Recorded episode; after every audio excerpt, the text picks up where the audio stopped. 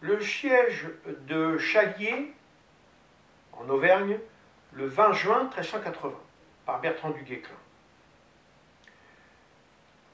Le siège de Chalier sera la dernière victoire de Bertrand du Guesclin. Quelques semaines plus tard, il mourra devant le siège de Châteauneuf de Randon.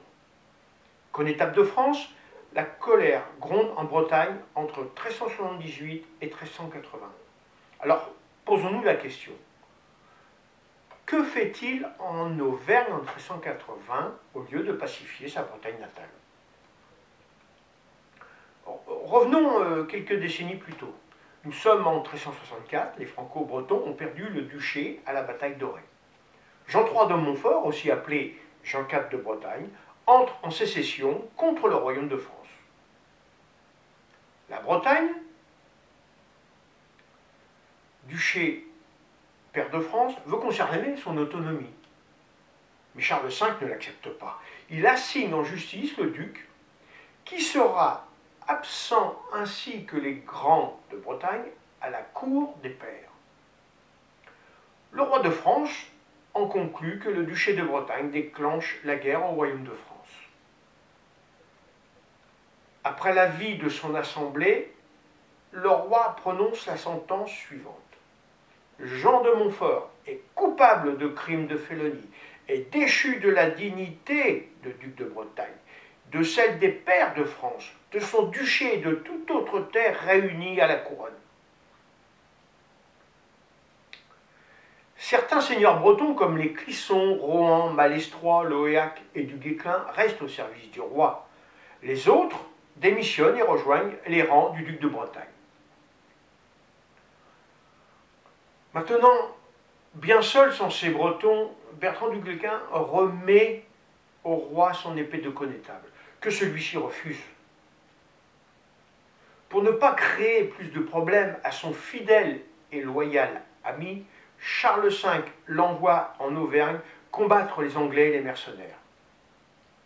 En effet, les seigneurs des villes de Clermont, Rion, du Puy-en-Velay, de Saint-Flour et d'Aurillac sont exténués des exactions des mercenaires à la solde des Anglais qui ravagent le pays et pourraient à terme gêner le royaume de France.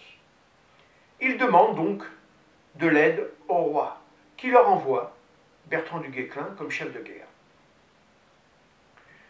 Les frais de cette expédition en hommes, vivres matériels sont offerts par les Auvergnats.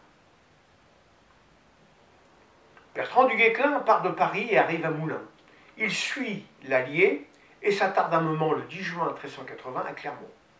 Il est donc accompagné du comte de Sancerre, qui est devenu, malheureusement, commandant en second par obligation, car tous ses chefs bretons l'ont quitté pour rejoindre le clan des Montfort. Il est très attristé, mais toujours aussi combatif. Le duc de Berry se joint à cette campagne. Tous les trois décident que l'objectif principal à détruire est la redoutable forteresse de Carla, près d'Aurillac. Mais pour avoir les mains libres, pour l'assiéger, il faut d'abord nettoyer la région de ces mercenaires comme les garnisons fortifiées de Chalier, de Châteauneuf de Randon, de Montgésieux et de Montferrand de. Sur la route se trouve le château de Chalier. Celui-ci a été repris plusieurs fois, d'abord par les Anglais en 1362 qui le monnayèrent en 1370, puis par Chopin de Badefolle, mercenaire, repris par la force au printemps 1380. Bertrand demande à Saint-Flour de lui fournir hommes, vivres et matériel pour soutenir le siège de Chalier. On remet en état les quatre canons de Perrier, Pierrier, on en achète un cinquième. On fabrique une multitude de feux grégeois qui seront lancés par des balistes pour incendier la forteresse. Au courant, les mercenaires renforcent leur défense. Bertrand du Guesclin, comme à son habitude, parlemente avant d'engager le combat. Il envoie un traité de paix aux occupants du château qui refusent, bien évidemment, car ils sont persuadés que leur forteresse est imprenable. En effet, elle est située sur une arête d'un promontoire.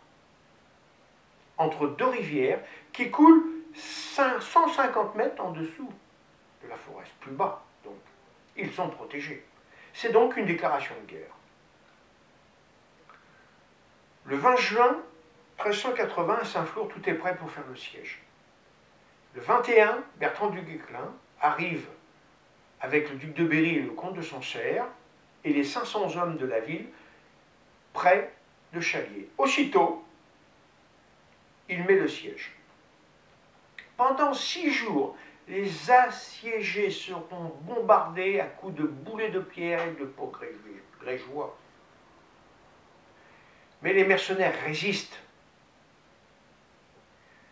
Et leurs effectifs s'amenuisent. Ils ont beaucoup de morts dans leur la résistance faiblit. Le 26 juin, une brèche est ouverte. Les Français s'y engouffrent.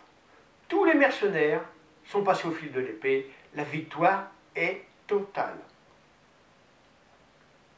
Mais Bertrand du Guesclin ne s'attarde pas à Chalier. Il continue sa route maintenant vers Châteauneuf de Randon. Mais l'aventure de 20 ans de combats acharnés s'arrêtera là. Devant la forteresse qui était prête à se rendre, Bertrand du Guesclin décède. Par respect pour ce grand chef de guerre du XIVe siècle, le capitaine de la garnison remettra ses clés sur son lit de mort. Plusieurs versions circuleront. Il serait mort d'un empoisonnement du sang, d'une pneumonie, voire d'avoir bu une eau glacée la veille. Pour moi, qui le suis depuis sa naissance dans mon blog, comme simple passionné, je pense qu'il était usé par tant de combats livrés à la tête de ces Bretons, et surtout meurtri d'avoir été vilipendé par sa famille de cœur, la Bretagne.